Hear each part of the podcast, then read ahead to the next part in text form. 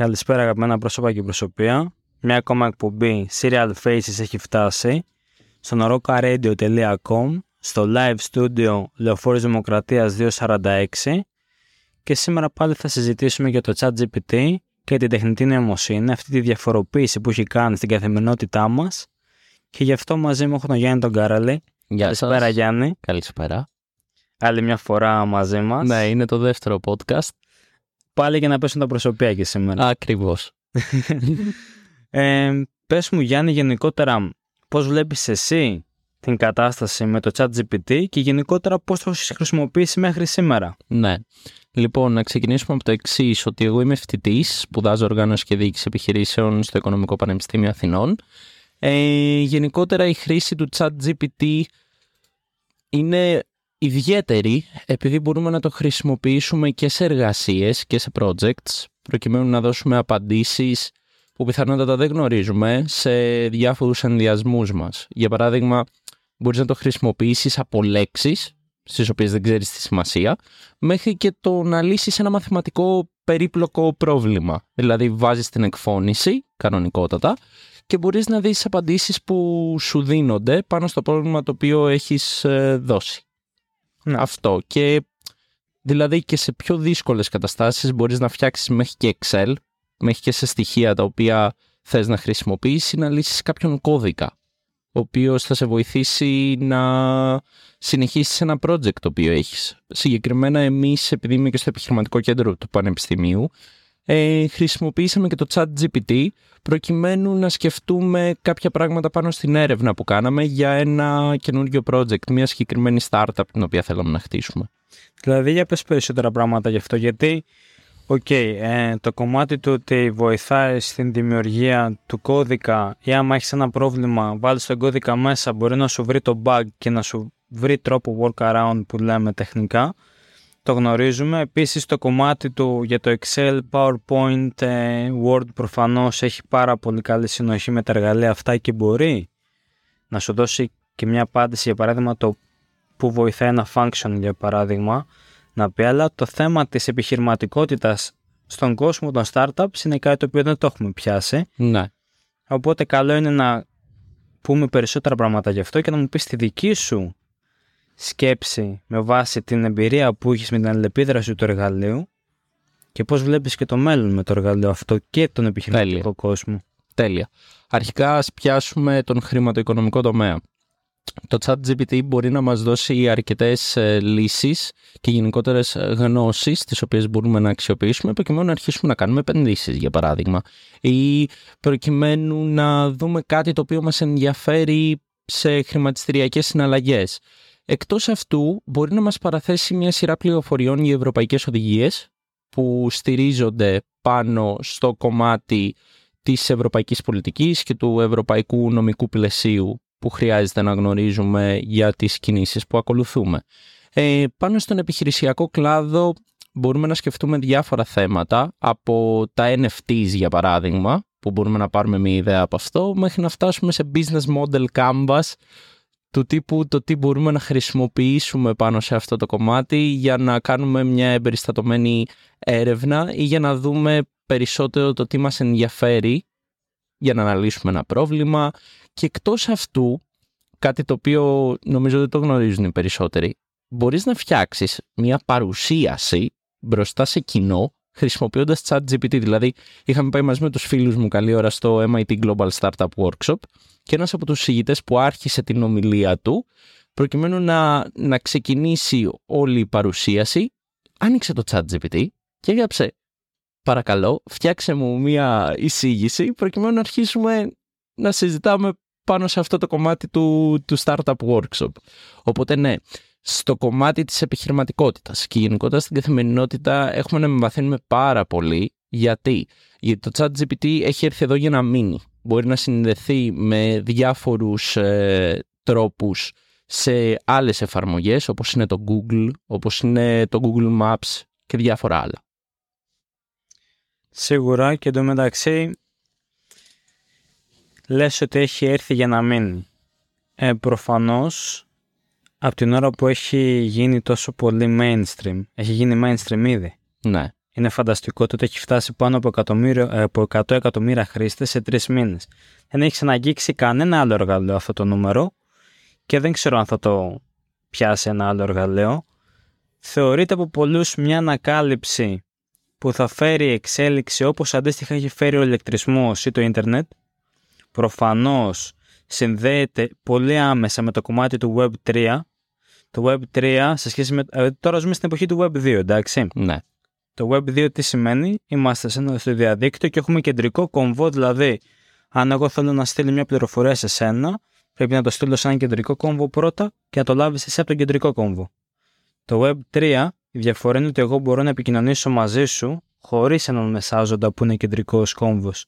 Άρα μιλάμε για ένα νέο ίντερνετ. Εντάξει, μιλάμε για έναν νέο κόσμο και αυτός ο κόσμος προφανώς θα έχει ως βασικά εργαλεία της τεχνητής νοημοσύνης. Άρα το chat GPT και οποιοδήποτε άλλο εργαλείο ε, διαλόγου, chatbox ε, τεχνητής νοημοσύνης θα, θα θεωρείται πολύ mainstream και πολύ trending για την συγκεκριμένη κατάσταση. Άρα θα δούμε τρομερές εξελίξεις, διότι υπάρχει μεγάλος ανταγωνισμός. Βλέπεις τώρα η Google για παράδειγμα με την Microsoft ε, είναι σε έναν πόλεμο εντός εισαγωγικών για το ποιος θα βγάλει το πιο δυνατό εργαλείο τεχνητής νοημοσύνης. Φαντάσου τώρα, μιας και είσαι και ερευνητής κιόλας και ασχολείσαι με αυτό το κομμάτι, φαντάσου να δοθεί πρόσβαση στο Scholar σε ένα τέτοιο εργαλείο, οπότε εσύ που είσαι ερευνητής να μπορείς να έχεις τόση μεγάλη πληροφορία, αλλά όχι να πρέπει να διαβάσεις 10 σελίδες ενός επιστημονικού άρθρου, αλλά μια περίληψη που έχει τα πιο κεντρικά σημεία και το zoom που λέμε του συγκεκριμένου Σίγουρα. paper. Σίγουρα τα επόμενα χρόνια θα παρατηρηθεί μεγάλη εξέλιξη στον τεχνολογικό τομέα, εφόσον ήδη έχει ξεκινήσει και έχει τέτοια πύχηση, πόσο μάλλον στο, στο ερευνητικό υπόβαθρο.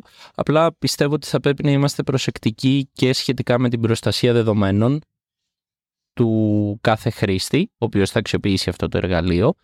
Και γενικότερα θα πρέπει να, κατ' εμένα, υπάρξει ένα νομικό πλαίσιο το οποίο επί θα εμποδίζει είτε κακόβουλες επιχειρήσεις είτε κάποιον κακόβουλο χρήστη να χρησιμοποιήσει αυτό το εργαλείο με λανθασμένο τρόπο. Γιατί μπορεί να μας φαίνεται πάρα πολύ ωραίο και, και να μας προκαλεί έναν ενθουσιασμό όπως μου προκαλεί και εμένα έτσι. Γιατί και εγώ κάνω έρευνα πάνω και σε δικά μου άρθρα και σε γενικότερα θέματα τα οποία θα συζητήσουμε καλή ώρα και σε επόμενα podcast ε, αλλά θα πρέπει ναι, να είμαστε λίγο προσεκτικοί γιατί δεν ξέρουμε ακόμα το τι κίνδυνοι μπορεί να κρύβονται από πίσω. Τι εννοώ με αυτό; Μπορεί να είσαι εσύ για παράδειγμα καλλιτέχνης. Δεν ξέρω αν μας ακούει κάποιος, ε, αν ακούει κάποιος από το κοινό Drake, αλλά για παράδειγμα βγήκε τις πρώτες μέρες που κυκλοφόρησε το chat GPT, στο TikTok συγκεκριμένα, ένα cover από τον Drake, ένα τραγούδι, το οποίο είχε βγει από AI, είχε βγει μέσω του chat GPT. Δεν είχε βγει από τον ίδιο τον καλλιτέχνη. Οπότε πρέπει να εξετάσουμε λίγο και το κομμάτι των προσωπικών δεδομένων και μπαίνουμε και σε άλλα μονοπάτια από εκεί. Δηλαδή, πώς μπορείς να δημιουργήσεις ένα video game μέσω του chat GPT. Όχι μόνο στο κομμάτι λέει, της επιχειρηματικότητας, από μικρά tricks, δηλαδή άμα έχεις δύο-τρεις βάσεις δεδομένων, πώς μπορείς να τις χρησιμοποιήσεις με το chat GPT για να φτιάξεις κάτι ακόμη μεγαλύτερο. Πιστεύω και γι' αυτό το λόγο είπα και πριν ότι έχει έρθει για να μείνει. Το chat GPT θα μας λύσει τα χέρια από τον εκπαιδευτικό τομέα μέχρι τον ερευνητικό, τον επιχειρησιακό και μένει να δούμε μόνο το τι θα ακολουθήσει. Αυτό. Θα δούμε τρομερά πράγματα γιατί ε, η αρχή της εξέλιξης του ανθρώπου ποια είναι; Ότι όσο λιγότερο χρόνο απασχολείσαι με κάτι το οποίο πρέπει να κάνεις έχεις πιο πολύ χρόνο για εσένα οπότε με αυτόν τον τρόπο εξελίσσεσαι και είχαν βρει ότι ο μόνος τρόπος, η μονάδα μέτρησης της εξέλιξης ήταν ο ηλεκτρισμός. Δηλαδή πόση ώρα μπορεί να μείνει αναμένει μια λάμπα. Εντάξει. Τώρα τι γίνεται. Ε, έρχεται το ChatGPT το οποίο σου λέει Γιάννη, εκεί που απασχολείς 8 ώρες με το να φτιάξεις κάτι στο Excel για παράδειγμα, εντάξει, εγώ θα το κάνω σε μία ώρα. Βέβαια έχει σημασία πώς θα μου βάλεις μέσα τα δεδομένα με ποιον τρόπο θα τα εισάγεις, ώστε εγώ και να τα καταλάβω, γιατί είμαι μηχανή. Εντάξει, είμαι, είμαι ένα πρόγραμμα. Ωραία. Και να μπορώ να σου δώσω το αποτελεσματικό, το αποδοτικό αποτέλεσμα. Εντάξει. Όμως, εφόσον στο βγάλει και είσαι ευχαριστημένος και το κατανοήσει κιόλας, μετά έχεις άλλες 7 ώρες να απασχοληθείς με σένα. Ναι. Με κάτι πιο δημιουργικό, ίσως. Να πας να κάνεις μια δεντροφύτευση, για παράδειγμα. Οτιδήποτε, ε, οτιδήποτε σ' αρέσει. Αυτό σε εξελίσσει και σαν προσωπικότητα και γενικότερα μπορεί να σε εξελίξει και σε άλλα κομμάτια τα οποία δεν είχες ακόμα ασχοληθεί και σου δίνει αυτό το εργαλείο τη δυναμική να πεις ότι φαντάζομαι ότι θες να είσαι οτιδήποτε και εγώ θα σε βοηθήσω κάπως όσο πειραματίζεσαι και με μένα και η περιέργειά σου είναι τόσο έτσι ισχυρή και σε βάζει διαδικασία να τρως ώρες με το συγκεκριμένο εργαλείο.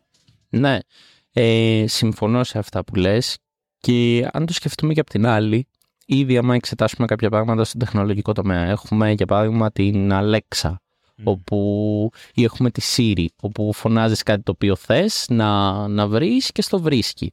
Αν μπορούσαμε να συνδυάσουμε αυτά τα δύο, δηλαδή το chat GPT με τη Siri και άλλες εφαρμογές, πιθανότατα ο νεκρός χρόνος που είπαμε πριν θα, θα γινόταν όλο ένα και περισσότερο λιγοστός προκειμένου να χρησιμοποιήσουμε αυτό το χρόνο και σε περισσότερα πράγματα που μας ε, γεμίζουν το ενδιαφέρον όπως για παράδειγμα η δεντροφύτευση ή άλλες δραστηριότητες.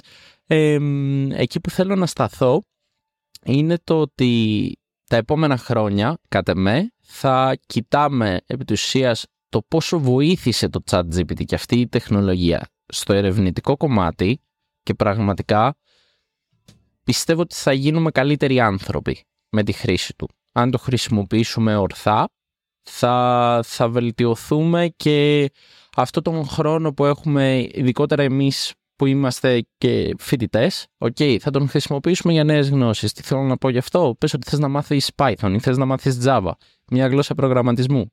Το ChatGPT μπορεί να σε βοηθήσει. Μπορεί να σε βοηθήσει σε αμέτρητα πράγματα προκειμένου να εξελίξεις τις γνώσεις σου και να λάβεις κιόλας και αυτά τα, αυτές τις πληροφορίες τις οποίες ψάχνεις. Π.χ. αν εμένα με απασχολεί το πώς μπορώ να μπω σε ένα χύψη πανεπιστήμιο, μπορώ να βρω για παράδειγμα με την τωρινή εξέλιξη της τεχνολογίας free courses για να μπω κάπου. Για να μπω για παράδειγμα στο, στο οποιοδήποτε πανεπιστήμιο που θέλω να δω το τι ακριβώς πληροφορίες υπάρχουν. Με το chat GPT μπορείς να βρεις συγκεκριμένα αυτό που σου αρέσει και μπορεί να σου δώσει συγκεκριμένες και πιο στοχευμένες απαντήσεις. Αυτό είναι αυτό το οποίο ψάχνουμε, ειδικότερα όσοι απασχολούνται στον τεχνολογικό τομέα και θέλουν να προλάβουν τις νέες τάσεις της τεχνολογίας. Αυτό. Ισχύει ξεκάθαρα αυτό το πράγμα. Βέβαια, εντάξει, εγώ το κοιτάζω τελείως υποκειμενικά. Δεν το κοιτάζω τόσο πολύ αντικειμενικά. Δηλαδή, εγώ με το που το πρώτο βγήκε το εργαλείο αυτό, ξεκίνησα αμέσως να παίζω μαζί του. Ναι. Ε, Ασχολούμαι σε καθημερινή βάση με το εργαλείο αυτό για διάφορα πράγματα, όχι όμως σε βαθμό που δεν σκέφτομαι, γιατί εντάξει, έχω δει και σαν πείραμα έτσι σε σχολείο, ότι οι μαθητές ξεκίνησαν να το βλέπουν σαν λυσάρι. Ναι. Ποιο είναι το πρόβλημα όταν το βλέπεις σαν λυσάρι; Το πρόβλημα είναι ότι εκεί που θα έχεις μια απλή πράξη, ένα και ένα, θα πας να βγάλεις το κομπιουτεράκι που λέμε. Άρα ο μαθητής ξεκινάει και δεν σκέφτεται πόσο πραγματικά μπορεί να κάνει ένα και ένα και λέει έχω έτοιμη λύση. Και μπαίνει στο chat GPT. Με αυτόν τον τρόπο χάνει την ουσία του, γιατί η ουσία του δεν είναι ένα λυσάρι, είναι συμπληρωματικό κομμάτι, είναι συμπληρωματικό εργαλείο και επίσης όσο πιο expert είσαι εσύ από πίσω και το εκπαιδεύεις, τόσο πιο expert είναι και η απαντήση που σου δίνει. Αν αρχίσεις και του ρωτάς πολύ απλά πράγματα, και έχεις μια μόνιμη απάντηση μέσα από αυτό, κόβεται λίγο και το κομμάτι της κριτικής σκέψης. Δηλαδή σταματάς να σκέφτεσαι και αυτό είναι ένα πρόβλημα το οποίο θα δείξεις στο μέλλον πώς έχει επηρεάσει γιατί η δικιά μου γενιά για παράδειγμα και η δικιά σου γενιά δεν έχει ήδη, έχει ήδη δημιουργήσει την προσωπικότητά της, ε, έχει ήδη σκεφτεί πράγματα, ήδη έχει μπει στη διαδικασία να σκέφτεται τα ρεθίσματα που παίρνει από γύρω αλλά αν για παράδειγμα μαθητές που είναι τώρα δημοτικό ξεκινήσουν και έχουν σαν λυσάρι την τεχνητή νοημοσύνη, όταν φτάσουν στην ηλικία σου και στην ηλικία μου, μάλλον δεν θα είναι τόσο πολύ καλά τα πράγματα. Άρα πρέπει να υπάρξει ένας περιορισμός, να το πω και έτσι, ή, ένας, ή μια εκμάθηση από τους καθηγητές δασκάλους ποια είναι τα όρια της τεχνητής νοημοσύνης στην αλληλεπίδραση με το μαθητή και πού πρέπει όντως ο μαθητής να το χρησιμοποιήσει ή όχι. Ακριβώς. Ναι, το καταλαβαίνω. Γι' αυτό και θα πρέπει να είμαστε προσεκτικοί και ειδικότερα οι γονείς εκεί έξω να προσπαθούν να προστατεύουν λίγο τα παιδιά τους από την άποψη του ότι πρέπει να αναπτύξουμε και την κριτική μας σκέψη. Ναι. Μπορούμε να το χρησιμοποιήσουμε, αλλά να το χρησιμοποιήσουμε με μέτρο. Κάτι άλλο το οποίο θέλω να πω. Πιστεύω ότι το ChatGPT θα βοηθήσει πολύ όσους ασχολούνται, όσους ασχολούνται ως freelancers. Για παράδειγμα, άμα είσαι φωτογράφος και έχεις δική σου άδεια προκειμένου να πηγαίνεις σε γάμους, και εγώ, να βγάζεις φωτογραφίες, να κάνεις και κάποιες άλλες δραστηριότητες ή και διάφορα άλλα πράγματα που υπάγονται στην κατηγορία του freelancing.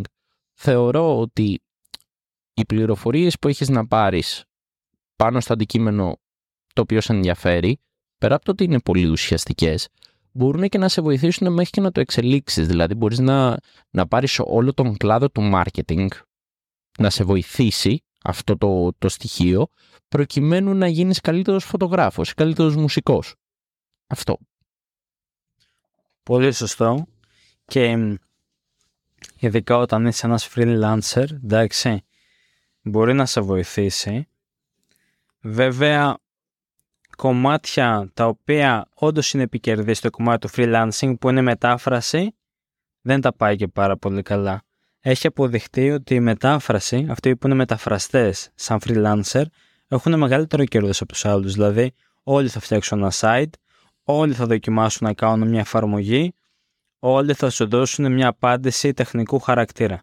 Αλλά πράγματα τα οποία δεν τα σκέφτεσαι ότι είναι τόσο σημαντικά, όπως η μετάφραση, είναι κάτι το οποίο χρώνεται παραπάνω, δεν το παίρνεις χαμπάρι, και όντως αυτοί οι οποίοι είναι καλοί μεταφραστές, σαν freelancers, βγάζουν πολύ καλά λεφτά. Εκεί το ChatGPT έχει τεράστιο πρόβλημα. Δηλαδή, ναι. άμα δοκιμάσεις να μιλήσεις ελληνικά μαζί του, η απάντηση του είναι υπερβολικά αργή, καμιά φορά δεν βγάζει νόημα, γιατί δεν έχει εκπαιδευτεί τόσο πολύ στα ελληνικά. Στα αγγλικά είναι φανταστικό όλοι γινόμαστε λες και έχουμε τελειώσει την Οξφόρδη στα αγγλικά. Αλλά όταν πρέπει να μεταφραστεί στα ελληνικά το κείμενο, ναι, μεν έχει κάποιες δυνατότητες. Καλύτερο είναι το DeepL αυτή τη στιγμή στο κομμάτι της μετάφρασης και αυτό θέλει επίσης ανθρώπινο μάτι για να δεις τι βγάζει νόημα και τι όχι. Αλλά ναι, το ChatGPT δυστυχώς ελληνικά ακόμα είναι πολύ πίσω. Βέβαια εντάξει, σε λίγα χρόνια μπορεί να είναι καλύτερο. Όμως ναι, είναι πολύ αργή η απάντησή του τα ελληνικά του δεν είναι καλά. Ε, το ίδιο ισχύει και για άλλες γλώσσες. Απλώς επειδή είμαστε Έλληνες, συζητάω για το κομμάτι των ναι. ελληνικών. Φαντάσου όμως το τι έκταση μπορεί να πάρει. Δηλαδή, μπορούμε να φτάσουμε και σε σημείο να εισάγουμε εικόνες. Π.χ. βγάλαμε μια πολύ ωραία φωτογραφία, μια θέα, να εισάγουμε την φωτογραφία και να μπορούμε να παίξουμε με την ανάλυση, να δούμε πιθανά captions φωτογραφίας ή να δουλεύουμε πάνω σε, στο περιεχόμενο το οποίο έχουμε επιλέξει να απασχολούμαστε. Έχει μεγάλη προέκταση αυτό το θέμα ναι. και γενικότερα θα ήθελα να, να μάθω και την άποψή σου στην χρήση του chat GPT πάνω στο affiliate marketing. Κοίτα να δεις. Γενικότερα επειδή το έχω ήδη διαβάσει και το έχω δει πάρα πολύ να παίζει και με όλα αυτά τα τα side hustles που λέμε, mm. όπως και με το dropshipping και με το ghost commerce και με αυτά τα πράγματα, τα οποία δεν είμαι εξοικειωμένος αρχικά, δεν έχω ασχοληθεί. Ε, αλλά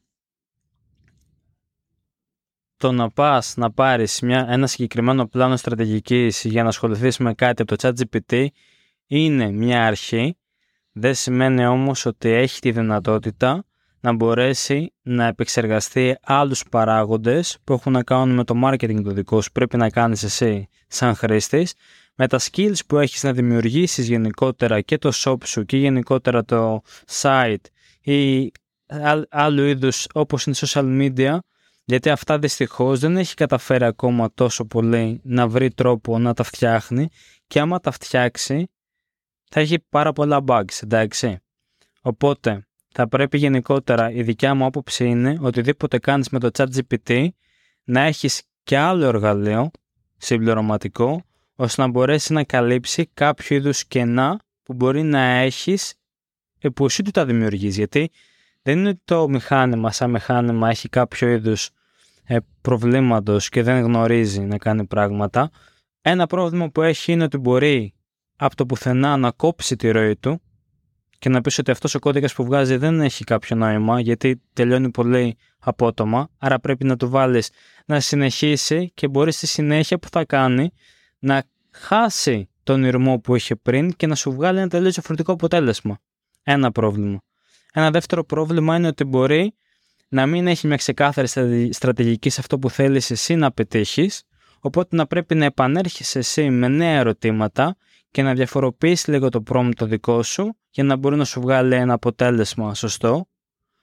Η άποψή μου γενικότερα είναι ότι θα έχει καλύτερη χρήση σε άλλου είδους πράγματα και όχι στα, στα side hustles που λέμε. Ναι, στα ε, social media. Social media έχει πάρα πολύ μεγάλη Ναι. Αυτό το οποίο είχα σκεφτεί κιόλας επειδή έχω και ένα φιλαράκι ο οποίος ε, ασχολείται πάρα πολύ με το Canvas γενικότερα. Ναι. Ε, πιστεύω ότι ναι, τα επόμενα χρόνια όσοι απασχολούνται στο κομμάτι των social media και ως freelancers αλλά και ως από μόνοι τους, okay, σε έναν μικρό βαθμό θα μπορέσει να τους λύσει τα χέρια γιατί φαντάζομαι να μπορείς να γράφεις από περιγραφές ή να στείνεις το δικό σου branding και το positioning μέσα στην αγορά με τη χρήση chat GPT. Ναι, ναι. Δηλαδή θα, θα είναι τέλειο. Θα μπορείς να βλέπεις διάφορες κατηγορίες, να αλλάζεις προφίλ συγκεκριμένα, να ανεβάζεις ουσιαστικό περιεχόμενο στο οποίο θα έχεις από το ένα χέρι το Canvas ή το Wix για όσους θέλουν να φτιάξουν μια ιστοσελίδα και από την άλλη θα έχεις και το chat GPT που μπορεί να σε βοηθήσει με search engine optimization και με πολλά άλλα. Ναι. Σίγουρα στην δημιουργία περιεχομένου είναι υπερβολικά δυνατό.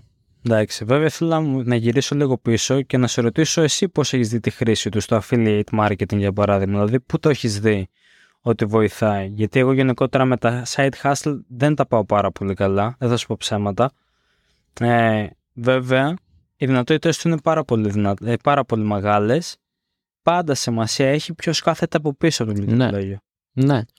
Κοίτα, πάνω στο κομμάτι του affiliate marketing πιστεύω ότι κυρίως σε όσους θέλουν να δώσουν μια περιγραφή προϊόντων τύπου στο Farfetch για παράδειγμα που μπορείς να βρεις κάποια προϊόντα, να γράψεις μια περιγραφή, να δείξεις ότι τα πουλάς και να έρθει μετά κάποιος άλλος ο οποίος ενδιαφέρεται να το δει από εσένα στο Pinterest, οπουδήποτε αλλού και να το αγοράσει, ναι. σε ουσία θα βγάλεις αυτά τα χρήματα από την προμήθεια την οποία θα πάρεις, από τη διαφορά της τιμής. Με συγχωρείτε. Ε, οπότε εκεί θα μπορούσες να γράψεις μια πιο ξεκάθαρη μετάφραση για το προϊόν, ε, εναλλακτικά το τι, πού μπορεί το προϊόν αυτό να σου χρησιμεύσει και γενικότερα να χτίσεις επί της ουσίας ε, ένα μοντέλο affiliate marketing πιο ευρείας ε, εικόνας. Ναι. Αυτό. Αλλά και σε άλλες κατηγορίες ε, freelancing. Πέρα λοιπόν από αυτόν τον κλάδο, από αυτά τα side hustles, θα ήθελα να το δω και πώς θα δουλέψει και, στο, και σε άλλους τομείς. Π.χ. στο κομμάτι της διδασκαλίας, από τη μεριά των καθηγητών. Φαντάζομαι στο chat GPT να μπαίνει σε σχολεία. Αυτό θα είναι τέλειο. Αυτό θα είναι τέλειο. Εντάξει, δεν λέμε για τις εργασίες, παιδιά. Τις εργασίες να κάθεστε να τις κάνετε μόνοι σας. Εντάξει, με το, με το βαθμό σας να είσαστε εντάξει με εσάς. Αλλά πάνω στο κομμάτι της διδασκαλίας, άμα θες να ενημερωθείς για παράδειγμα για κάποιους όρους ε, στα χρηματοοικονομικά, όπως είπαμε πριν, ή αν θες να ενημερωθείς για το νομικό πλαίσιο στα capital markets και γενικότερα διάφορες γνώσεις, τις οποίες θα αξιοποιήσεις. Είναι όντως πάρα πολύ δυνατό εργαλείο. Είναι πολύ δυνατό εργαλείο. Σκέφτομαι σε λίγα χρόνια, εάν θα υπάρξουν και νέες εκδόσεις του ChatGPT, το τι παραπάνω features θα έχει. Σίγουρα θα έχει καινούργια versions. Αρχικά το 4 που λέμε δεν έχει ακόμα αποδείξει το hype που είχε ξεκινήσει να έχει γιατί όταν πρώτο είδαμε το live streaming, το demo του 4 το παρουσίασαν σαν multimodal εργαλείο το οποίο ακόμα δεν έχει δείξει τη δυναμική του αυτή γιατί είναι σε καταστάσεις που η κοινότητα του Discord μπορεί να βρει ε, πόσο και αν είσαι developer κιόλας, πόσο ε, καλό είναι στη, στη διαδικασία να επεξεργάζεται τις εικόνες και να δημιουργεί από φωτογραφία ολόκληρο functional site και ακόμα και στις ερωτήσεις έχει 25 αυτή τη στιγμή ερωτήσεις που δέχεται σε 3 ώρες που είναι προβολικά λίγες. Ναι. Όταν για μένα, για παράδειγμα, που τις 25 ερωτήσεις χαλάω σχεδόν σε μισή ώρα, είναι προβολικά λίγες για να πληρώσω το 20 που λέμε για να, για να βάλω το 4. Σίγουρα, όταν το 4 θα έχει το full extension των, των δυνατοτήτων του, τότε ναι, θα σου πω ότι αξίζει και θα δούμε κιόλας και μετά το 5, το 4.5, το 5, το 5.5, δηλαδή δεν έχει περιορισμό που θα φτάσει. Γιατί μετά μπορεί να μπει ο ήχος, μπορεί να μπει μετά επεξεργασία. Τι να σου πω, ακόμα, να σου δημιουργεί 3D περιβάλλοντα, να σου δημιουργεί VR περιβάλλοντα, AR, δεν ξέρω τι μπορεί να κάνει. Απλώς για να το καταλάβουμε, πρέπει πρώτα απ' όλα το 4 να γίνει mainstream πια και να σου παράγει όλα αυτά τα οποία υποσχεθήκαν και μετά βλέπουμε τα επόμενα. Σίγουρα όμως, όταν έρχεται το Bard AI με την Google και η Google θα δοκιμάσει σαν ανταγωνιστικό πλεονέκτημα να βάλει μέσα το Scholar, δηλαδή εγώ αυτό θα έκανα. Δεν ξέρω ποια είναι η στρατηγική της Google, αλλά αν για παράδειγμα εγώ ήθελα να βάλω στην παραγωγή το Bard, θα ξεκινούσα και θα έλεγα ότι έτσι όπως είμαι εγώ, σαν μηχανή αναζήτηση νούμερο ένα στον κόσμο, σου πετάω το Scholar μέσα και πιάνω όλο τον ακαδημαϊκό κόσμο. Τέλειο. Οπότε αυτό πιστεύω είναι ένα ανταγωνιστικό πλεονέκτημα. Θα δείξει γιατί όταν υπάρχει μεγάλος ανταγωνισμός, η εξέλιξη είναι μεγαλύτερη. Β' παγκόσμιο πόλεμο, έτσι. Ναι. Το ίδιο πράγμα, απλώς σε τεχνολογικό κομμάτι. Οπότε θα δούμε. Είναι άπειρα τα πράγματα που θα γίνουν, δεν ξέρω. Είναι λίγο η κατάσταση catch me if you can ναι, μεταξύ ναι, του ναι. ανταγωνισμού. Κοίτα, προσωπικά θα ήθελα να δω μια συνεργασία μεταξύ 3D printers και chat GPT αργότερα, δηλαδή ένα περιεχόμενο το οποίο θα το βάζεις ε, όντως σε 3D πλαίσιο, σε τρισδιάστατο πλαίσιο στο chat GPT να μπορεί να στο εκτυπώσει ή οτιδήποτε άλλο, με περιγραφές, με οτιδήποτε μπορείς να σκεφτείς. Απλά ναι, έχει, υπάρχει πάρα πολύ μεγάλη εξέλιξη σε αυτό το κομμάτι και σίγουρα όσοι ασχολούνται με τον προγραμματισμό θα τους βοηθήσει και θα τους λύσει τα χέρια. Δηλαδή και σε γλώσσες προγραμματισμού, δεν λέω για HTML, λέω για Java, λέω για Python, κουλουπού κουλουπού και σε πιο δύσκολα προβλήματα ε, θα τους λύσει τα χέρια. Και μπορούμε να το δούμε μέχρι και στο επίπεδο της τεχνολογίας, δηλαδή φαντάσου να υπάρχει η δυνατότητα από το chat GPT να περάσει ένα πρόγραμμα σε ρομπότ αργότερα. Δηλαδή αυτό πιστεύω ότι θα είναι το αποκορύφωμα. Ή το chat GPT να καταλήξει σε μια κατάσταση να είναι πιο ισχυρό και να σταματήσουν να υπάρχουν, να εξαλειφθούν άλλα επαγγέλματα. Content creator, για παράδειγμα. Δεν ξέρεις. Ναι. Γενικότερα αυτή είναι μια φοβία που έχουν διάφοροι άνθρωποι. Εγώ όμως αυτό που λέω κάθε φορά ποιο είναι ότι αυτό το εργαλείο, ο λόγος που είναι καλό, είναι ότι βγάζει μια πολύ ανθρώπινη κάπως απάντηση. Γι' αυτό γίνεται τόσο μεγάλο το hype του. Εντάξει. Όμως πώς βγάζει αυτή την ανθρώπινη απάντηση. Εκπαιδεύτηκε πάρα πολύ για να μπορεί να προσεγγίσει έναν άνθρωπο πώς εκφράζεται. Εντάξει. Τι σημαίνει αυτό το πράγμα; Αυτό σημαίνει ότι τα δεδομένα που δέχεται τα βάζει ένας άνθρωπος. Εντάξει. Άρα, κάθε φορά το εργαλείο αυτό, το σαν ο Jarvis για παράδειγμα, θέλει δεδομένα. Δεν υπάρχει περίπτωση να μπορεί να κατανοήσει ποια δεδομένα από όλο το ίντερνετ του κάνουν για να μπορέσει να τα βάλει σε μία παράγραφο, εντάξει. Άρα πάντα θα χρειάζεται έναν άνθρωπο για να μπορέσει να του εισάγει τα δεδομένα. Δηλαδή, είναι τρομερό εργαλείο, δεν είναι, δεν είναι υποκατάστατο, είναι συμπληρωματικό και ουσιαστικά χρειάζεται δεδομένα και το δεδομένα πάντα τα βάζει ανθρώπινος παράγοντας. Δεν ξέρω το μέλλον πώς θα είναι. Ναι. Προφανώς και δεν φοβάμαι τον Terminator, έτσι. Δεν με ενδιαφέρει αυτό το πράγμα, γιατί έχω ακούσει και αυτή την άποψη, που προφανώς και δεν υπάρχει περίπτωση. Όμως, ε, το θεωρώ πολύ δύσκολο να έχει την, την δυνατότητα σαν πρόγραμμα να μπει στη διαδικασία να αναλύσει όλο το ίντερνετ και να συντάξει μία παράγραφο με βάση το τι μπορεί να θέλει να βγάλει σε ένα αποτέλεσμα. Είναι πολύ δύσκολο.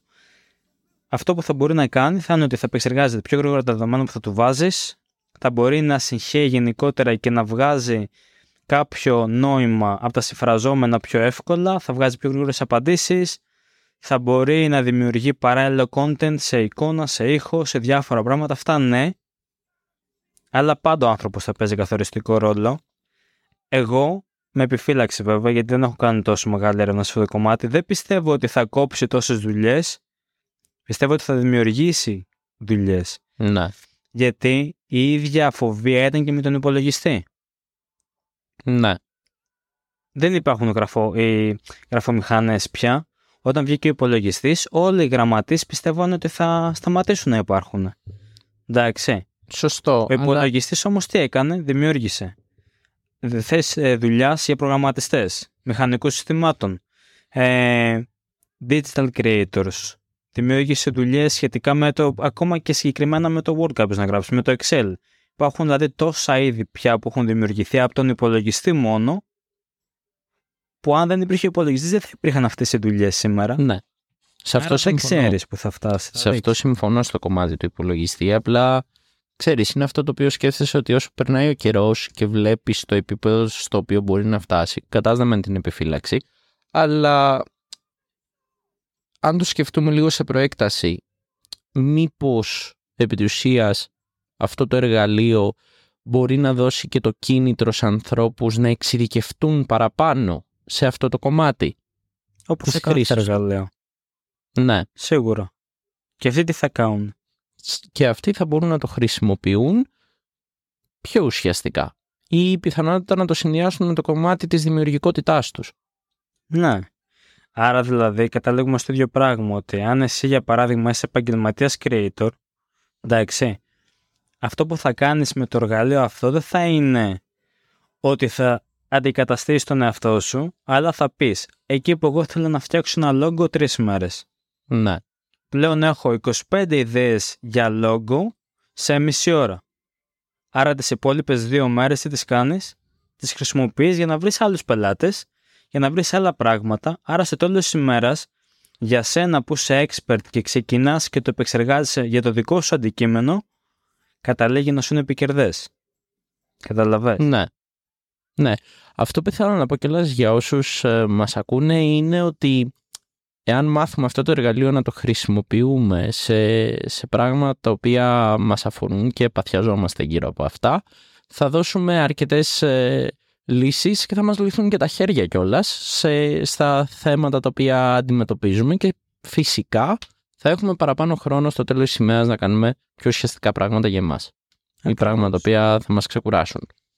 Αυτό είναι το πιο σημαντικό και είναι ένα κομμάτι το οποίο πραγματικά δείχνει τη δύναμή του ότι ο άνθρωπος πλέον θα μπορεί να βρίσκει καλύτερη ισορροπία μεταξύ εργασιακού χρόνου και προσωπικού χρόνου. Καταλαβες; Γιατί αν τυχόν με το καλό καταφέρουν οι εταιρείες και το βάλουν μέσα, καλά πόσο μάλλον υπάρχουν ήδη εταιρείες οι οποίες δεν το έχουν κόψει, άρα εσύ άμεσα μόνος σου, χωρίς βέβαια να το μάθει κανένας, ένα μυστικό, το χρησιμοποιείς, εντάξει. Ε, αυτό, αυτό το διαβάσαμε και λες μια μικρή παρένθεση. Το διαβάσαμε στο Insider Tech. Εν τω μεταξύ, ναι. το είχα δει το άρθρο το, το μεσημέρι πριν έρθουμε για το podcast. Επί της ουσίας, τι είχε γίνει σε αυτό; Ήταν μια κυρία η οποία έστειλε ένα email στο αφεντικό της με τη χρήση του ChatGPT και έλεγε επί της ουσίας κάποια πράγματα για το εργασιακό περιβάλλον. Απλά το έκανε αυτό κατά εξακολούθηση, δηλαδή για διάστημα 2-3 εβδομάδων, με αποτέλεσμα, OK, να μην έχει ενημερώσει κανέναν, αλλά να μην υπάρχει κάποια ουσιαστική διαφορά. Αλλά ναι. πιστεύω ότι αυτό είναι υπέροχο. Δηλαδή, άμα γίνει με ορθή χρήση από όλους τους χρήστες, μπορεί να δώσει ένα πάρα πολύ καλό αποτέλεσμα. Σίγουρα. Και ουσιαστικά τι θα κάνει, στο τέλος της ημέρας θα σου δώσει πιο πολύ χρόνο για σένα, γιατί εκεί που έρχεται ο προϊστάμενός σου και σου λέει Γιάννη, θέλω να βγάλεις πέντε συγκεκριμένα task και λες πω, πω δεν ξέρω αν θα προλάβω σήμερα, θα σου πάρει και τη δεύτερη μέρα και μόνο και μόνο, και μόνο το γεγονός ότι μπορεί αυτά τα πέντε tasks να τα βγάλεις σε τέσσερις ώρες ναι. θα πεις ότι τώρα έχω λίγο χρόνο παραπάνω να κάνω άλλα πράγματα. Ακριβώς. Και θέλω να το δούμε και στο κομμάτι της υγείας πώς θα χρησιμεύσει, δηλαδή και της ψυχολογικής υγείας, έτσι. Πες για παράδειγμα ότι θες να βρεις δεν σου λέω τώρα για ένα βιβλίο ή οτιδήποτε άλλο. Πες ότι θες να βρεις κάποιες συμβουλές για παράδειγμα. Φαντάσου να μπορούσες να ρωτήσεις το chat GPT τι θα με συμβούλευες για αυτό το πρόβλημα που αντιμετωπίζω. Ναι. θα σου δώσει συμβουλές και ίσα ίσα κιόλας άμα, κάνεις, άμα παίξεις και το χαρτί του role playing που λέμε, άμα το βάλεις να υποδηθεί ότι είναι ένας πολύ εξειδικευμένος γιατρός ή σύμβουλος υγείας σε κάτι, θα παίξει τον ρόλο αυτόν, θα σου δώσει διαφορετικό αποτέλεσμα από ότι απλώς να το ρωτήσεις τι με συμβουλεύει για κάτι και αν τυχόν θες για παράδειγμα να σπάσεις τους περιορισμούς, να βάλεις το jailbreaker μέσα και να του πεις ότι θες για παράδειγμα να αυτοκτονήσεις, εντάξει, ό,τι prompt και να του βάλεις θα βρει τρόπο να γυρίσεις ότι δεν είναι σωστό να κάνεις κάτι τέτοιο στον εαυτό σου. Παρόλο που για παράδειγμα το jailbreaker έχει βγει με τέτοιον τρόπο, σαν prompt, το οποίο υποτίθεται ότι ξεγελάει το μηχάνημα και το κάνει να διαβάζει εξωτερικούς συνδέσμους, να ξεφεύγει από το 21 που έχει περιορισμό, να ξεφεύγει από τον, ε, από τον περιορισμό των λέξεων, να βγάζει κακόβουλο λογισμικό πίσω, να βγάζει κακόβουλες απαντήσεις. Άμα τυχόν του πεις όμως ότι τι να σου πω τώρα, κάτι τόσο κακό που Ναι. ε, για παράδειγμα θέλω παράδειγμα να χάσω, να, να κόψω τη ζωή μου θα γυρίσει και θα σου πει ότι κι ας είμαι ο jailbreaker τώρα. Σου λέω ότι καλό είναι να μιλήσεις με ένα σύμβουλο, να κάνεις κάτι για τον εαυτό σου, να δεις τα πράγματα διαφορετικά, δηλαδή το έχουν προγραμματίσει με τέτοιον τρόπο ώστε να μην ξεφεύγει τόσο πολύ. Όσο η φαντασία του ανθρώπου που είναι από πίσω οργιάζει και σκέφτεται τρόπους πώς να σπάσει τους περιορισμούς γιατί και όλα αυτά τα prompts που βγήκαν που σπάνε τους περιορισμούς είναι φανταστικό ότι κάποιοι τα δομήσανε δηλαδή βρήκαν τρόπο να επεξεργαστούν το εργαλείο με τέτοιον τρόπο ώστε να μπερδεύει τον εαυτό του Ναι. αλλά Ναι. παρόλα αυτά οι μηχανικοί από πίσω που το φτιάξανε σκεφτήκαν και αυτό το ενδεχόμενο και σου λέει ότι σε μερικά πράγματα είναι κόκκινη γραμμή. Δεν μπορείς να, να του δώσεις, να σου δώσει κάποιο αποτέλεσμα. Και αυτό είναι κιόλας ένα από τα πράγματα τα οποία σκέφτεσαι μετά από λίγο. Είναι jailbreaker. Όλα τα παρεμφερεί. Ποια είναι αυτή η δύναμη, ποια είναι αυτά τα μυαλά τα οποία καθίσανε και είπανε ναι θα φτιάξουμε αυτό το εργαλείο το οποίο θα αναστατώσει όλο τον πλανήτη σε νέα τεχνολογικά ζητήματα μέχρι το οτιδήποτε μπορείς να σκεφτείς. Αυτή είναι η μαγεία. Αυτή είναι η μαγεία και η εφευρετικότητα του, του ανθρώπινου μυαλού η οποία αποτυπώνεται με την τελευταία λέξη της τεχνολογίας πάνω σε αυτό το κομμάτι. Ναι, από τα πιο δύσκολα επαγγέλματα τα οποία κρύβουν ε, πολλούς κινδύνους μέχρι το χρηματοπιστωτικό σύστημα και στα πιο απλά επαγγέλματα και γενικότερα σε όλους τους κλάδους της καθημερινότητάς μας από το πρωί μέχρι το βράδυ περιμένω να δούμε τρελά πράγματα. Περιμένω να δούμε πράγματα τα οποία θα θα μας κάνουν να σηκώσουμε τα χέρια ψηλά και στο κομμάτι της εφευρετικότητας κυρίως όπου οι περισσότεροι είναι ψαχνόμαστε και το πώς μπορούμε να δομήσουμε καλύτερα το πρόγραμμά μας και το πώς μπορούμε να σκεφτούμε παραπάνω σε αυτά που μας απασχολούν ή πώς μπορούμε να λύσουμε ήδη θέματα τα οποία αντιμετωπίζουμε ή διάφορα. Διάφορα. Δηλαδή όλο το πακέτο έρχεται αυτό το εργαλείο να το σπάσει, να το σπάσει σε μικρά μικρά μικρά κομματάκια και να τα λύσει. Αυτή είναι η μαγεία πίσω από αυτό. Ισχύει και το πιο σημαντικό κομμάτι είναι ότι για παράδειγμα εκεί που νιώθεις ότι το μυαλό σου κολλάει, εντάξει, πόσες φορές έχεις νιώσει ότι το μυαλό σου κολλάει και δεν μπορείς να βγάλεις κάποιο αποτέλεσμα σε κάτι, όταν έρχεται το εργαλείο αυτό και σου δίνει 10 διαφορετικές εναλλακτικές, μία θα σου κάνει. Αυτή η μία εναλλακτική που θα σου κάνει θα σε ξεμπλοκάρει. Άρα δηλαδή βοηθάει και το, και το κομμάτι ότι δεν χρειάζεται να σπάς το κεφάλι σου για να βρεις μια λύση. Θα πρέπει να έχεις την κριτική σκέψη ώστε να σκεφτείς ποια λύση σου κάνει περισσότερο. Σωστά. Γι' αυτό πιστεύω ότι και με την εξέλιξη, εκτός από το κομμάτι του, του προγραμματισμού, με την εξέλιξη του chat GPT, ε, θα δούμε καινούργια πράγματα τα οποία θα μπουν και στο κομμάτι της ρομποτικής, που είναι και το αντικείμενό σου κιόλας συγκεκριμένα, και θα μπορέσουμε να κάνουμε, να βρούμε εναλλακτικές λύσεις αν κάτι δεν μας κάθεται σωστά. Τι εννοώ με αυτό; Αν κάνεις μια απλή αναζήτηση στο chat GPT πάνω σε κάτι και έχεις το ιστορικό σου προκειμένου να, ε, να θυμηθείς πάλι το ότι είχες κάνει search πριν ε, δύο εβδομάδες. Αν το χρησιμοποιήσεις, αν κάνεις πάλι την ίδια αναζήτηση και δεις τις εναλλακτικές λύσεις που σου βγάζει και το ξαναπεράσεις αυτό πάλι μετά στο πρόγραμμα, θα σου βγάλει άλλες λύσεις. Δηλαδή, έρχεσαι, πώς να το πω, ε, βρίσκεις καινούριε λύσεις σε πράγματα και σε θέματα τα οποία αντιμετωπίζεις, αλλά όλη η μαγεία πίσω από αυτό είναι ότι το ChatGPT το κάνει με έναν τρόπο που σε βάζει στη διαδικασία να ψαχτείς και να δεις και λίγο παραπάνω εσένα. Ισχύει. Γίνεται πιο προσωπικός ο χαρακτήρας. Δηλαδή, σου έχει μείνει το όνομα από την αρχή που θα μπορούσαμε να μιλήσουμε γι' αυτό, γιατί είναι ένα χαρακτηριστικό, όπως και εμένα μου έχει μείνει, ε, είναι ένα εργαλείο το οποίο κάνει το περιβάλλον πιο προσωπικό, πιο user-friendly προς τα εσένα. Θα κάνεις αυτά και αυτά και αυτά τα βήματα, θα γράψεις αυτό το οποίο θες, θα σου βγάλω εγώ τις λύσεις από κάτω και σου χαριστά το ιστορικό και άλλες ε, εκδόσεις οι οποίες θα ακολουθήσουν. Αυτό σημαίνει ότι ο χαρακτήρας αυτής της εφαρμογής μπαίνει στα μέτρα σου είναι πιο πολύ για εσένα. Και γι' αυτό ήθελα να σε ενημερώσω κιόλας όλους που μας ακούτε σήμερα ε, ότι να το χρησιμοποιήσετε φυσικά και θα δείτε το πώς μπορείτε να αλλάξετε διάφορα πράγματα στη ζωή σας. Δηλαδή, εγώ αλήθεια, μπορεί αυτό το εργαλείο να το δώσω και στον πατέρα μου να του πω, ξέρεις τι, έλα να δεις κάτι καινούριο. Ναι. Είσαι κάποιον δικό μου. Πω, δες εδώ πέρα τι γίνεται λίγο. Μπορεί να σε βοηθήσει σε πάρα πολλά, σε πάρα πολλά. Ειδικά στο κομμάτι της δημιουργικότητας, όπως είπαμε και πιο πριν. Καλά, σίγουρα και θέλοντας και μη γενικότερα, από την ώρα που η Microsoft θα το βάλει γενικότερα στο κομμάτι της, στο λογισμικό της, ε, είναι πολύ δύσκολο. Από την ώρα που η Microsoft βρίσκεται σχεδόν σε κάθε σπίτι, είναι προβολικά, βασικά είναι αδύνατο, να μην έρθει κάποιος σε επαφή με το εργαλείο αυτό. Άρα θέλοντας και εμείς, θα πρέπει να προσαρμοστούμε στο εργαλείο αυτό και να το μάθουμε η προσαρμογή αυτή πιστεύω ότι θα έρθει και σε άλλους χώρους. Δηλαδή και στο επαγγελματικό κομμάτι. Όσοι από εσάς ε, είστε για παράδειγμα χρήστες της εφαρμογής LinkedIn, μπορεί να υπάρχουν και certificates τα οποία θα παίρνετε στην χρήση του ίδιου του chat GPT. Και σίγουρα αυτό θα μπει, και στο, θα μπει και στον επαγγελματικό τομέα. Το έκανε ήδη Microsoft, θα το κάνουν άλλες πόσες εταιρείες. Ναι. Σίγουρο είναι αυτό.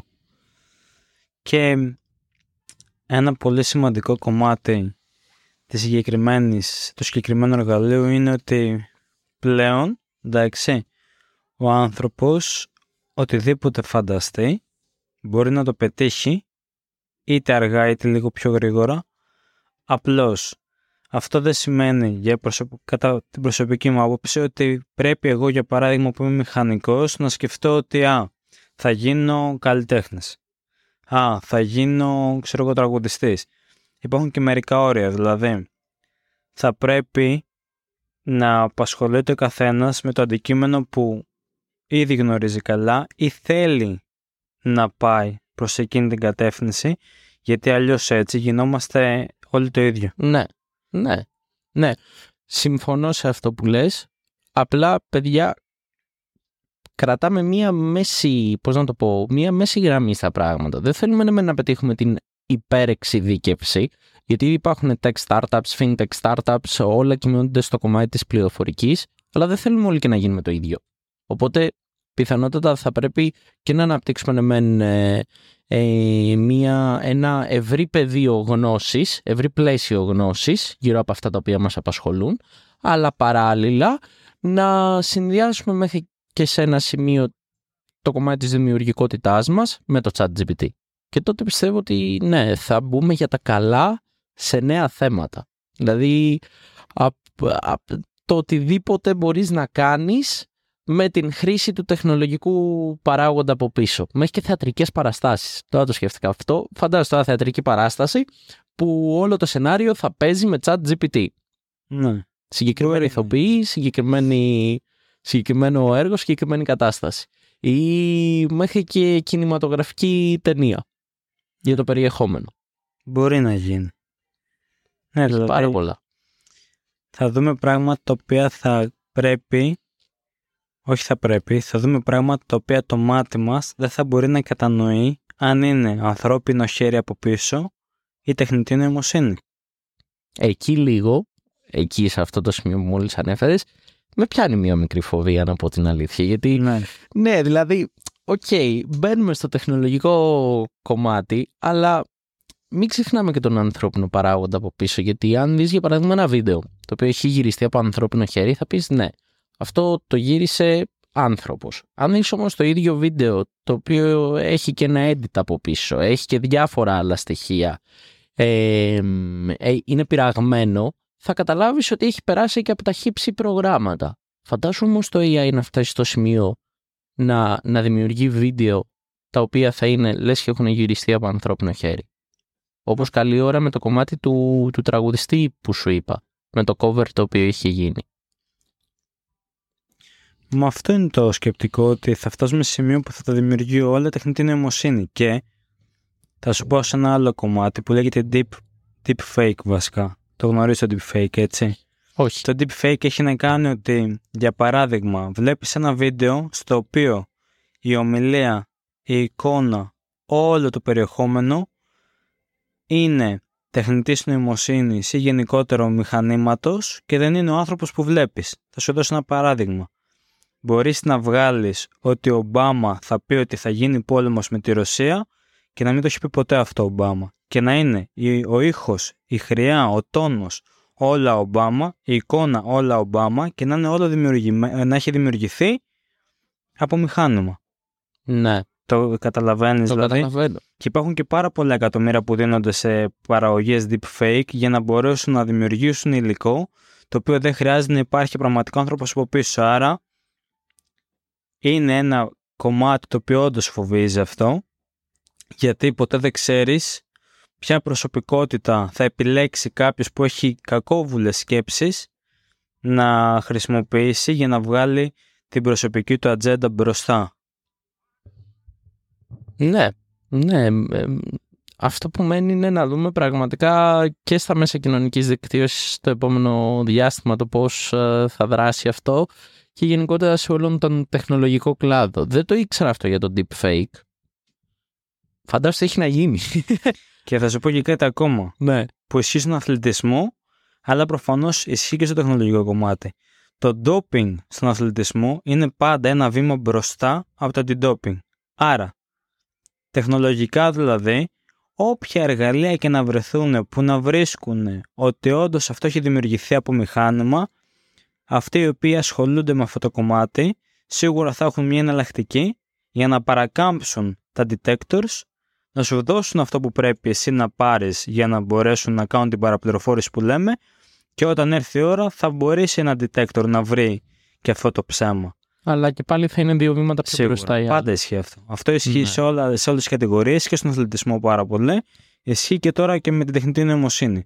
Το doping της τεχνητής νοημοσύνης είναι πολύ πιο μπροστά από τους detectors, εντάξει. Άρα φτάνουμε στο εξής ε, σημείο του podcast πώς μπορεί επί της ουσίας το νομικό πλαίσιο και οι, οι κανονισμοί από πίσω οι αντίστοιχοι να δημιουργήσουν ε, ένα, μια ουσιαστική, έτσι, ένα ουσιαστικό πλαίσιο στο οποίο θα γίνεται η ορθή χρήση του ChatGPT και γενικότερα του τεχνολογικού τομέα.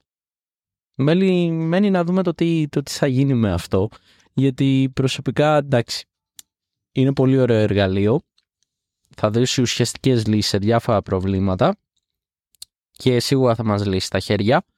Μην ξεχνάμε όμως τον ρόλο το δικό μας ως άνθρωποι. Να. Και πώς πρέπει να, να δώσουμε και εμείς με το δικό μας μυαλό, με τη δημιουργικότητά μας, λύσεις σε ουσιαστικά προβλήματα. Αυτό πιστεύω, αυτή την γραμμή δεν πρέπει να χάσουμε, αυτόν τον δρόμο. Δηλαδή, ότι όλο αυτό το τεχνολογικό σύστημα δράσει πληρωματικά σε εμάς δεν είναι μόνο αυτό.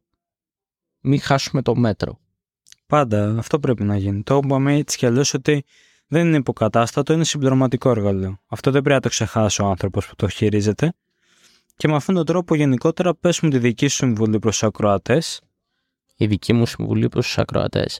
Να ψαχτείτε πάνω στο chat GPT, να το χρησιμοποιήσετε ανεξαρτήτως της επαγγελματικής καριέρας που έχετε ε, και εφόσον μπορείτε να πάρετε ουσιαστικές γνώσεις από αυτό, να το βάλετε στην καθημερινότητά σας με ένα μέτρο. Αυτό. Πάντα με μέτρο, ψαχτείτε και μέχρι την επόμενη φορά ας πέσουν και τα προσωπία.